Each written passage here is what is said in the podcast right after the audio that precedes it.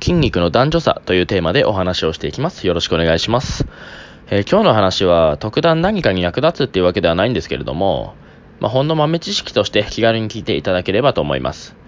一般的には女性よりも男性の方が筋肉量が多いっていうのは常識だと思います。まあ確かに基本的に男性の体と女性の体には大きな体格差があります。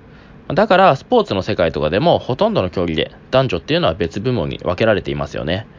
で、日本人の筋肉量は男性で体重の約40%、女性は体重の約35%だと言われています。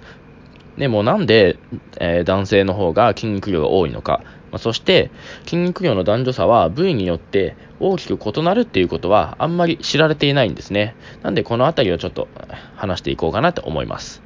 で、部位によって大きな差があるんですけども、実はほとんど差がない部位っていうのもあるんですよね。で、男女の筋肉量に差があるのは、主に男性ホルモンの分泌量が大きな理由になっています。で、男性ホルモンの中でも、特に筋肉を成長させる、以前解説したテストステロンの分泌量に大きな差があるからですね。で、男性ホルモンは清掃で作られるんですけれども、清掃がない女性は男性と比べて約5%程度しか分泌されません。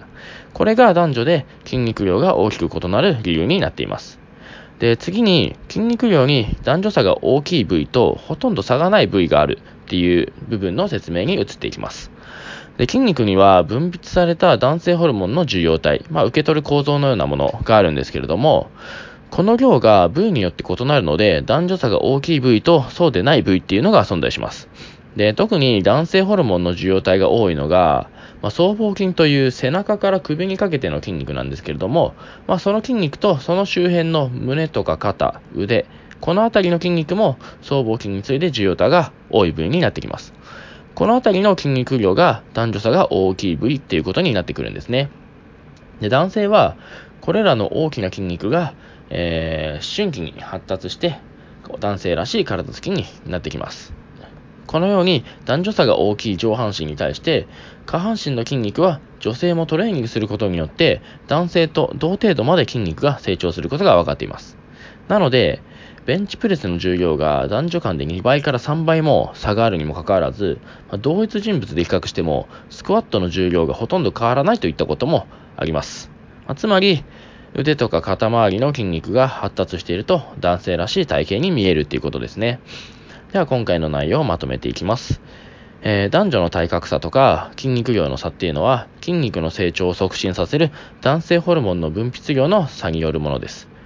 で、女性は男性に比べて5%程度しか分泌されないので、一般的に男性の方が筋肉量が多いんですね。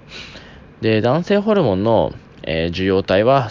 僧帽筋という背中から首にかけての筋肉とその周辺の筋肉に多くて、この辺りの筋肉量が特に男女差が大きい部位になってきます。逆に下半身の筋肉はトレーニングによって女性も男性とあまり変わらない水準まで筋肉を成長させることが可能なことが分かっています。